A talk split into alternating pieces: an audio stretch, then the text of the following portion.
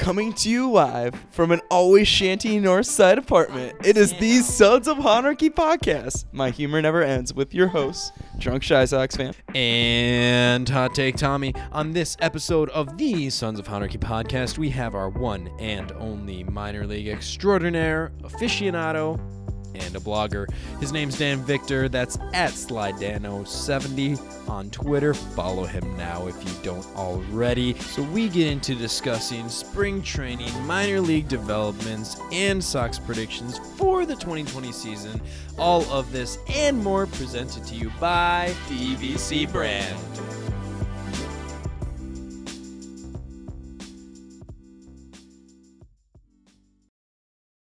Well, first and foremost, Dan, thank you for joining us. Thank you for being so patient. We said eight o'clock call, and you've stuck with us until eight thirty-four your time. So thank you so much for being patient, hanging with us. The two technologically Inept. challenged ones here on the other end.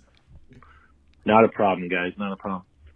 All right. So, first and foremost, Dan, welcome back to the Sons of Honarchy podcast. It is your third time on the podcast. You should feel honored, I guess, or we should feel honored should, more yeah, so. what do you mean? you should feel honored. He should feel honored. Oh my god. Uh, the honor is all mine, gentlemen. Awesome. we uh hey, we really appreciate it. And I we still got to hook you up with a Sons of Honarchy t-shirt cuz we're going to be coming out with some new ones Oh in yeah, we owe in a you month or so. So um so Dan, tell us how you doing? What's new? Anything uh any new developments for you? No, nothing's new. I'm just waiting for baseball, just like everybody else. Man, Absolutely. We are with you a hundred percent on that one. I was so happy that they actually had the game on WGN today. I could actually watch, or not watch, but listen to the whole thing. I mean, Mercedes with a bomb today. What else happened today? Um, yeah, well so Oh, Cease got shelled though. That yeah, was- Cease had a rough inning, but you know, all things considered, Dan, go ahead, Dan.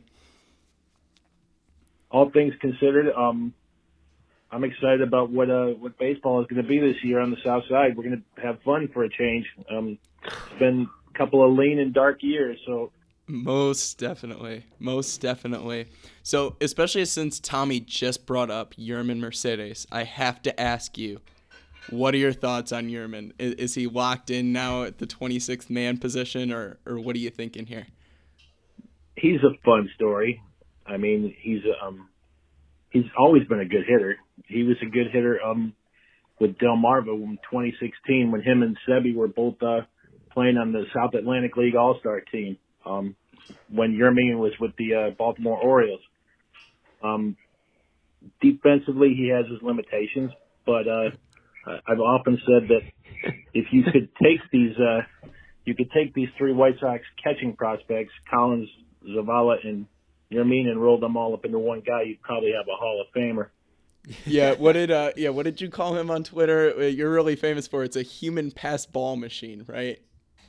Um, yeah, he was a, he was a pass ball machine. He's got a lot of uh, a lot of issues uh, receiving the baseball. His arm's not bad though, and uh, and you've seen him hit. He can he can definitely put a charge into a ball. But all three of them have good power. Collins, Zavala, and Mercedes.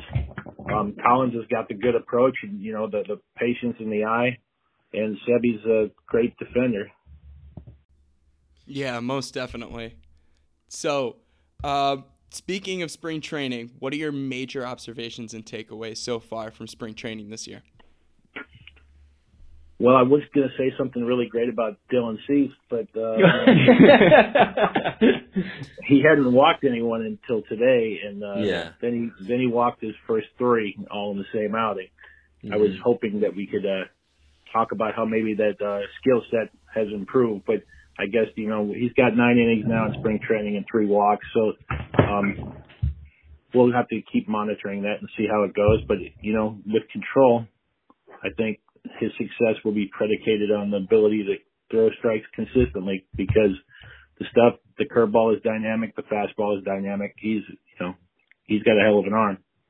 Yeah, and I just keep hearing how awesome he's gonna be and everything like that. But then, like, I, I don't know. Maybe I'm short sighted. Maybe I'm not an, a scout. Maybe all that stuff. But it's like I just keep getting told by everybody Dylan Cease is the real deal, but then he does this kind of stuff. And am I the meatball, or is there? Should I be alarmed? You know what I mean? Uh, he might just be prone to give you. Uh, he might give you bouts of madness because of the inconsistency. right.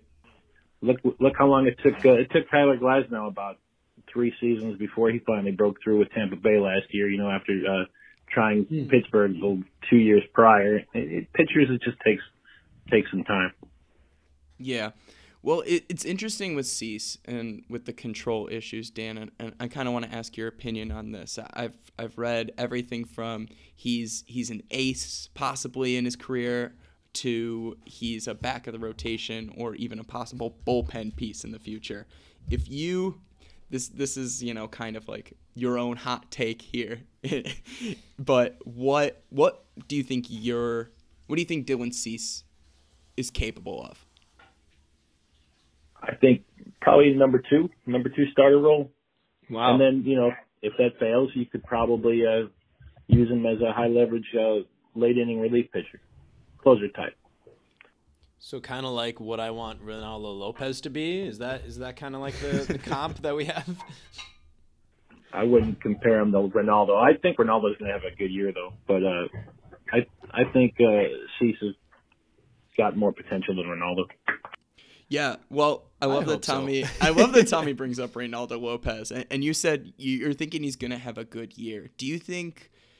Do you think we're going to see more of Reynaldo Lopez 2018, or do you think we're going to see even better Reynaldo Lopez moving forward?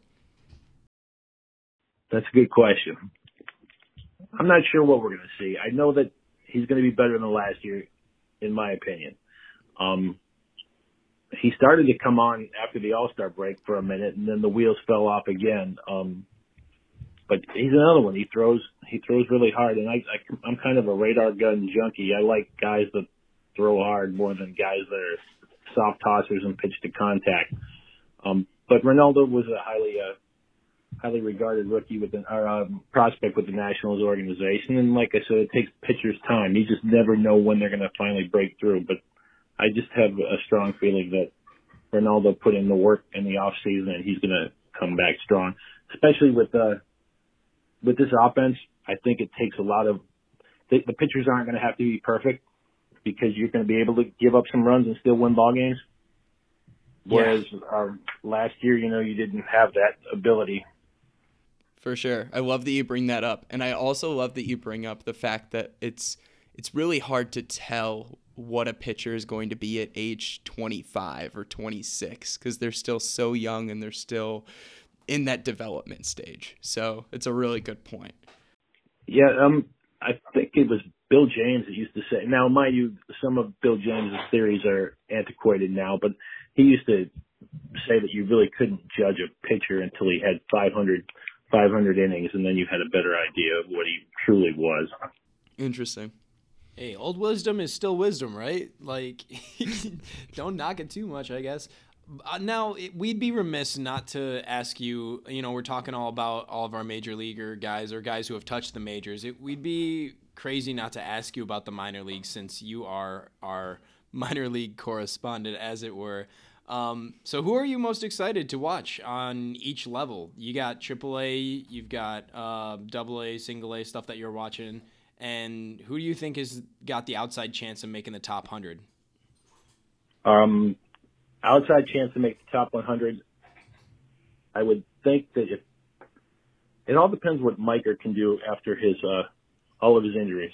Mm-hmm. So if Mike if Miker can come back strong, play a full season, and uh, continue where he left off in high A in 2018, he could be a top 100 guy because he's got he's impressive. He's got the body of Adonis. He got power to burn. He's got a throwing arm like no tomorrow. Um, just a question of staying on the field, and then uh, he's got to slay some of the uh, swing and miss in his game as well. But but he's uber talented. It's just a problem staying on the field. So I feel like this is breaking news for me. Like it's it's pronounced Miker, not Micker. I've always called him Miker. He never Yeah. he never rolled his eyes at me. yep. Okay. Well, he would have been rolling his eyes at me, so I will check myself next time around. And then uh, Jonathan Stiever is the other one. Hmm. Most definitely. I mean, he came on really strong after he was promoted from Kannapolis to Winston last year. He found some extra velo after uh, working out um, in Winston, and uh, I mean, velo took off. All he did was straighten up. He cleaned up his mechanics and his release, and he was all of a sudden sitting 95 and 96 and touching 98. And Wow. he throws nothing but strikes. The guy just pounds the zone, unlike almost anybody in the minor leagues. He was throwing almost 70% strikes, which would have put him in Verlander and uh, Scherzer category toward, uh, you know, top top percentile in the major leagues. Yeah, for sure. Now, I love that you're bringing these guys up. So first and foremost, I read that article that you wrote on Stiever. Excellent article, by the way, Dan. Really appreciated reading that. Now, here's the thing: if you've got a Jonathan Stiever contact for us, I mean, I mean these Oh are our God. guys right here. I met, so Tommy wasn't there, but I met him at Sox Fest, and I uh, he was signing with Tyler Johnson, Uh-huh. who you helped get on the Sons of Honarchy for us, so very much appreciate that. But I uh, I had him uh, sign off on a Sons of Honarchy koozie that we made, and I was like, hey, like Tyler was on our podcast, like we'd love to have you on. So hey, if you've got uh if you got that contact for us, Dan. um, I could certainly reach out to him. He's kind of low key. He doesn't really like all the attention, but uh, but he might be down. I, I don't know. All right. Well, maybe we're perfect for him then, because he won't get any more attention from talking That's, to us. that's true. We're we're not a popular publication by any means, Dan. Yeah, that's God. You embarrass me so much. I know. Well, Tommy Tommy asked about guys who are on the uh, on the cusp for you of possibly you know being a top hundred prospect or really having a breakout season. Um, your guy Luis Gonzalez. Okay, I know he's been Yeah. in the White Sox top 10 prospects or like, you know, kind of hovering around that 10 15 area for a long time now. Um, are we still going to be expecting kind of a breakout year from him? Because I feel like 2018 was really strong for him, and then 2019 we ran into some. We it, it wasn't a terrible year for him by any means, but it was definitely a, a roller coaster year, like a slow start, and then he really started to pick it up, if I'm not mistaken. Um, Birmingham's kind of my blind spot because we have, Mm. you know, I I have uh, I have Winston Salem here, I have Kannapolis here, and I have Charlotte here. Now Birmingham is like you know a six to eight hour drive. I don't know. I've never Right. gone, so I lose track of them for that year when they're in Birmingham. So all I could do was just watch the box scores like everybody else when it came to uh to that uh you know that team. But um he started slow and he did he did pick it up and toward the end of the season and is uh you know that's a tough place to hit. The Southern League is very penal for hitters and stats are very offensive stats are very deflated. Pitching stats are probably better than than typical, and um, it's yeah, it's it's a rough place to, for those guys to hit. So I wouldn't hold too much against him. His K rate actually went down in Double A, and remember when you get to Double A, that's when you're playing against the cream of the crop prospects because that's where you know that's where prospects go to die or thrive. And his uh, his K rate went down, and I still have a really positive feeling about him. If he gets to Charlotte, you know they're playing pinball at Charlotte because it's the Charlotte Knights play, and the, that's the Coors Field of uh, of the International League. The International League is now the uh, it's like the Pacific Coast League, except for it's on the East Coast. Um, so I think that if he gets there, which I don't see why he wouldn't, I think he's going to have a monster year. There's a kid uh, named Jake Jake Cronenworth that played for the Tampa Bay Devil Rays. Um, got traded to the Padres in the off season, and he went just absolutely bonkers when he got to uh, to AAA last year in the International League. And I could see Luis just shocking the hell out of people by putting up monster numbers in Charlotte. Hey, something we would love to see. Yeah. And I also I love that you compare, you know, Charlotte to the Coors Field of the International League. That's perfect, like information for everybody listening because it's like every time Nicky Delmonico goes down there, he just pounds the ball. And like, granted, guaranteed rate is a hitter's park, so it's like it's almost like good practice coming up for the Sox. But at the same time, it's like no doubt, like I be, I almost want to say like Nicky would be like have worse stats in Double A than in Triple A. Am That I crazy? a- that might be a stretch, but that's it. I don't think that's crazy. Interesting. hey, I got Dan on my side. I don't I don't need Steve-O. Well, I mean, a lot of times you see those like career AAA guys, you Yeah. know, and and on that level. So, um, keeping it in the minor league stand. Um, one name that's popped out on Twitter and through articles that I've been reading is, and I could be pronouncing it totally incorrectly, but it's Codi Heuer or H- Hewer. Um, I know nothing about this guy. Um, can you elaborate on him possibly? What um, I mean, the numbers look pretty solid so far. I mean, at least before when I wrote this up a couple days ago, the numbers were really solid in, in spring training. So, um, do you have any information on him for us? His numbers were solid, and uh, the organization must think very highly of him because he skipped entirely over low A Kannapolis, went to uh, Winston, did well there, and then went to the Southern League and got to Double A in his first full season. And I, and think his ERA in Double A was below two. I think it was in the one nine something range. Um, and uh, Sean Williams did a nice article on him the other day for Future Sox. So uh, take a look at that one if you have time. Um, said that he's really praised for his work ethic, his makeup, and then either Merkin, I think it was Scott Merkin, uh, tweeted out that the other day he was touching 98, 99 during his outing in spring training. So, uh, a lot to be excited about there. Absolutely. I definitely a shot in the dark name for me because I'll be honest, I don't think I had heard of him up until spring training this year. So it's good to see that the organization organization thinks highly of him, and you know, hopefully he stays healthy and you know is a possible piece moving forward and, and continues to prove himself on the double and triple A level. Yeah, we So- got a lot of really, really good, interesting bullpen pieces. You know, we got, we still have Tyler Johnson. Um, Ian Hamilton. Um, of course, Zack Burdi. Yeah, that's right. Wil- Will Kincanon, the local kid from, uh, Mm-hmm. from home, and he looked really good in his spring training outing. I saw, uh, was it last week where um, he pitched a scoreless inning, struck out two, but his stuff is his stuff looked nasty, and he's got a he's got a big, heavy, 96 mile an hour uh, sinker. He gets tons of ground balls. He's a he's a tough dude. For sure.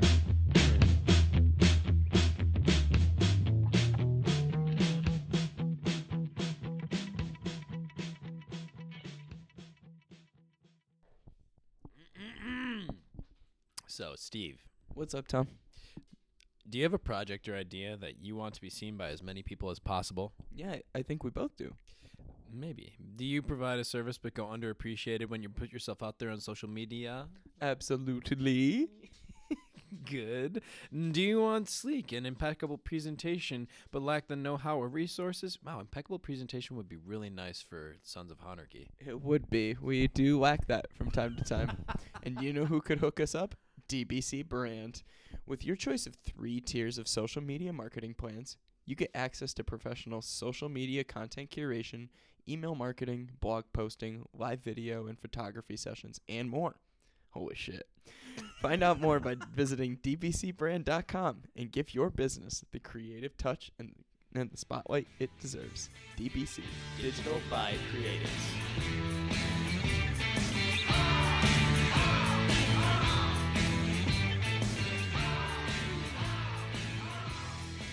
Well, Tom, should we transition a little bit more to major league side of things? Yeah, I mean, this is the first time we're going to be talking to Dan and we actually want to talk about the major leagues, right? That is honestly the truth. This is a good thing. This is a good thing to have. Um, so, uh, I guess our first thing is um, this Moncada extension is pretty much breaking news. It's the at big this point, news right? right now for the White Sox. So, are you happy to see all of these extensions for young players? Is it become? It's definitely becoming a trend around the league, right? So, what is your feeling since you see a lot of these young guys coming up? Do you think they should be taking these or waiting for the free agency and seeing what happens? I guess it's entirely up to them. I mean, Mm-hmm. I saw people bad mouthing Luis Roberts' extension, acting like the Sox were holding a gun to his head. You know, um, I th- think I tweeted pretty extensively about it, but you know, obviously you can't compare eras, but his salary where it stands right now, if the White Sox were to uh, to pay out his contract to the end, including the option, it would put him like in the top 125 guys in the history of major league earnings. Now, mind you, there's going to be guys on contract next year, the you know the year following that are going to pass him up.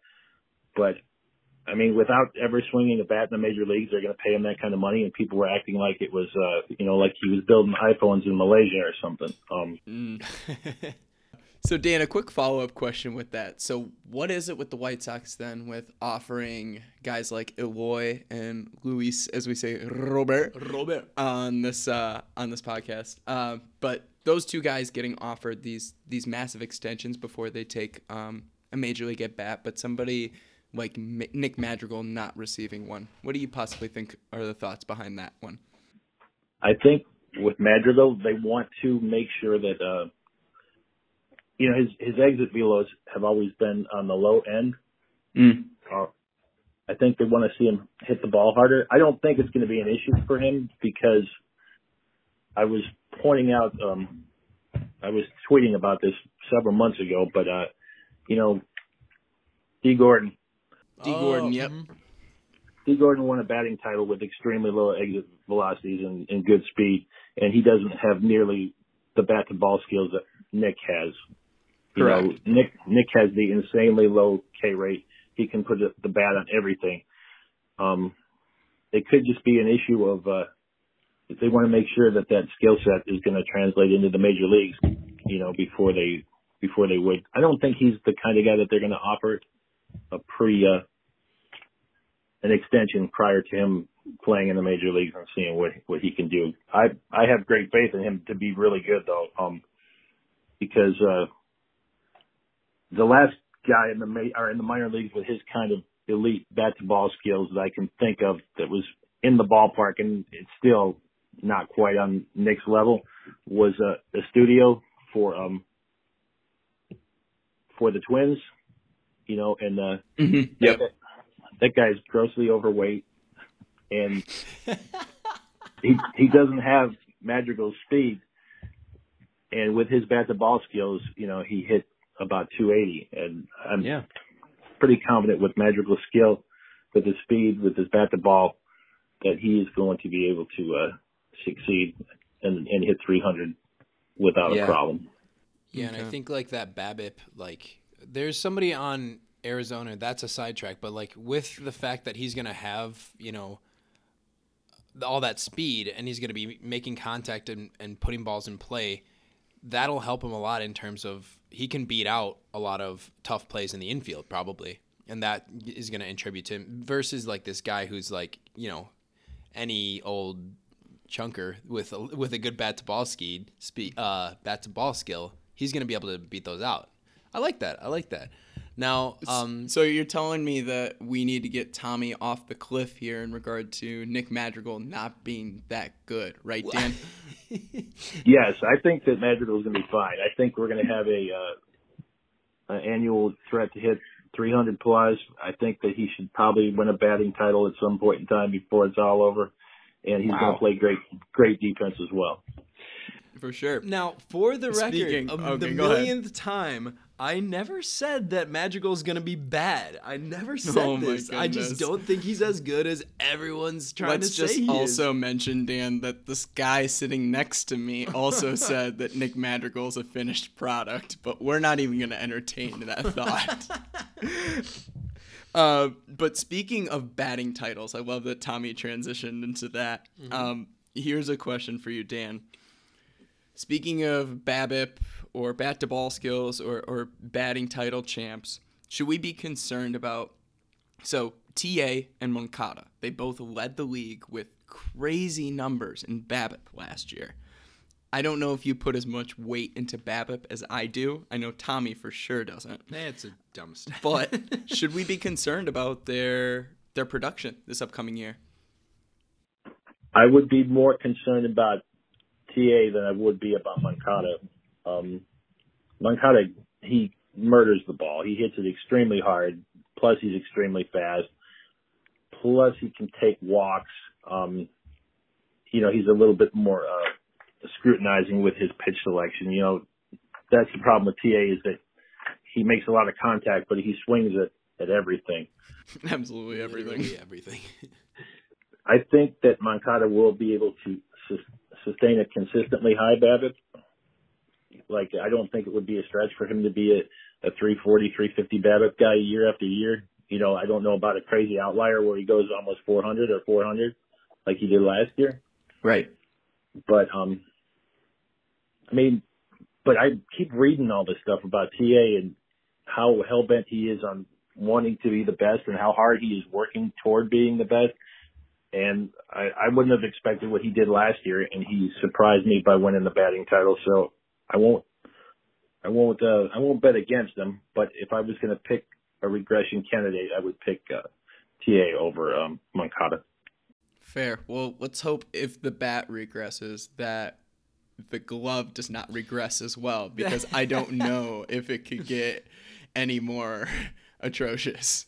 Yeah. I mean, I was talking to you, Steve, about hoping against hope that there's no polka effect on him where he goes in the offseason working on his glove and comes back and forgets how to hit. So we'll see. We'll see with TA. I mean, I'm still all aboard the TA bandwagon in terms of how excited I am to see him play. But yeah, it's gonna be it's gonna be tough if he regresses. He's fun, that's for sure. He's fun and um he's a catalyst for this team. He, I just Right. I've read so many great things about what how hard he's working to, on his glove, and he really seems hell bent on being the best. Yeah, most definitely. So, Dan, I do have to ask this has been the big discussion, especially since sports betting just opened up in Chicago It's or legal. in Illinois It's legal. as of today. Um, so the over under on the White Sox, I believe, is 84 and a half is the, is the Vegas odd. Something like that. Um, if you if the number is 84 and a half, Dan, do you take the White Sox having over that in wins or under that in wins? And you can be 100% honest. One hundred percent over. Woo! I love to hear that. Explain what you're thinking though. I had them locked in at 86 wins, and I've had that number in my mind for for some time. But they could also they could blow that out of the water too. They could they could win 92 games um, easily. I think uh, it's it's I think it's going to come down because this lineup is going to score like crazy. For sure. Yeah, the offensive production is there, Dan, but let me be honest. As a I guess Tommy would say that I'm a pessimistic Yeah, White Sox yeah, fan. you are because 99 wins or bust. Let's yeah, go. that's true. That's Tommy's motto: is 99 wins or bust. But um, let me with the pitching, especially Dan. I know they went out and got Keuchel, and I know that they went out and got uh, Gio Gonzalez. Uh, and we're hoping that Reynaldo Lopez is going to have a better year, and we're hoping Giolito is going to be just as good. Is this team really 20 wins better than they were last year, in your opinion? I mean, you're saying they could possibly get to 92, so that's 20 wins better. Yes, because we have a, a confident Moncada coming into the season, not the guy who hit, you know, struck out 200 times the year before, and we didn't know what we were what we were getting into.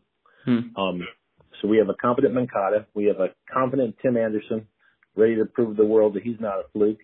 You got Eloy, who uh, blew up in the second half and did what I expected him to do all year. You have Luis Robert in that lineup now. You got Mazara in the lineup instead of the black hole that was right field last year. Oh my gosh, atrocious. Yeah. And, and I mean, you know, we don't need a um, we don't need a career season from McCann because he's going to be the the backup catcher. But you know, you have one of the best catchers in baseball. This lineup is just absolutely loaded. And then when Madrigal gets there, whether it's uh, out of spring training or whether it's um, at some point, you know, early in the season, the lineup has absolutely no holes offensively. And, uh, you know, Michael Kopech is a secret weapon waiting to be unleashed on the league again. Absolutely. And, uh, Cease is going to get better. I just, I feel really confident. I think the one weak spot is the, the bullpen. Interesting. Interesting. Elaborate on that more because I think that's actually the point where the White Sox are actually going to be stronger this year. Like their bats in the bullpen. But go ahead. I'm just not in love with the bullpen. I don't I don't think our closer is, you know, really that great. Yeah. I love Colome. I'm I'm not I'm not a big fan of closers in general. I feel like it's a manufactured role. You know, it's it's a product of uh, of usage more than anything else. I like the Oakland A's philosophy of building someone up in that role than sending them elsewhere to upgrade. Mm-hmm. They, I think I saw something the other day. They had six closers, six different closers in the past six seasons. Yeah, yeah, it's been a revolving door. But um, I, I think bullpen help is on the way with all the guys that I was talking about earlier. You know, Tyler Johnson, Ian Hamilton, Zack Burdi, um, Will Kincanon further down the road, and and Codi Heuer. But um, I think right now that would be the spot that I would want to upgrade if I was a GM. Interesting. That's a really interesting point to me, especially since they were probably the solid point of last year's team. If if you're going to take everything into perspective, I mean, especially with the the emergence of Aaron Bummer. Right, Bummer um, being a stud out and, of nowhere. Let me ask you, Dan, real quick, as somebody that definitely looks into more advanced statistics than me. Um, what are your thoughts on Aaron Bummer? I mean, I know he got a lot of ground balls last year, and that's definitely depending on your fielding and, and positioning. But uh, the strikeout numbers were there too. No, he's he's solid, and that's the reason they uh, they spent the money on him and they extended him to the highest. Was it the highest contract ever awarded a non-closer? Prior was it pre-arbitration? Yeah. yeah, yeah. sounds about right. I mean, there were a lot of stipulations on that highest ever number, but I think that's what it was, the highest ever to a non-closer prior to arbitration eligibility or something along those lines. But obviously they they have faith in him, otherwise they wouldn't have spent that money. Yeah, no. I I do like Cordero as well. But you're still thinking it's a it's a, a the weakest point of this team. That and you know overall bench strength, but um, but that that lineup's just going to be so much fun to watch. They're going to score 10 runs with frequency. Absolutely. I am so pumped to see winning baseball back on the South Side, just in general. A lot of fireworks, a lot of fireworks. True. And uh, I kind of want to talk to you a little bit about. Um, well, we haven't talked about who your pick for the 26th man is yet. Um, so there's a lot of talk about Yermin. There's a lot of talk about Nicky. There's a lot of talk about possibly uh, Zack Collins. Zack Collins I coming that out. one's kind of out the window at this point. And what what are you what who's your guy? Is it Luis Gonzalez? and oh uh, and why and why? Uh, no, I love Luis Gonzalez, but I would he's got to go back to the minors and uh, and get seasoned up a little bit more before he's ready to go. But I, I do have great faith in his ability For to sure. one day be be a contributor. Um, I don't know who I would take as my 26th man. Uh, Steve Stone was advocating a catcher in that spot, but like I said, both of our our catchers that we're talking about have defensive uh, shortcomings. Mm-hmm. And uh, Zack Collins you know, in 2018, he put together an unbelievably hot streak in Double A Birmingham. He, it was, uh, I believe it was 33 games. He hit 348 with a 1090 OPS. Now, if you look at that season though, he hit 234 for the season in 122 games. So that 348, I mean, that 33 games was pretty much all he did all season. And everybody, you know, thought at one point in time that he had found the, the magic elixir and healed uh, what had ailed him. And then last year he did the same thing in Charlotte. He went on a 29 game tear when he um, left the majors and went back down to Charlotte. He went on a 29 game tear where he hit 392 with a 1250 OPS, including 10 home runs during those 29 games. Right. The rest of the rest of the season, he hit um he hit 224. So uh, I I don't know. Obviously, he's capable of putting together these these streaks, um, Mm-hmm. but I I really don't know what uh, what he's going to be. Um, Mercedes is the fun the fun story, you know. Looks Right. like a little po- little Pokemon, you know.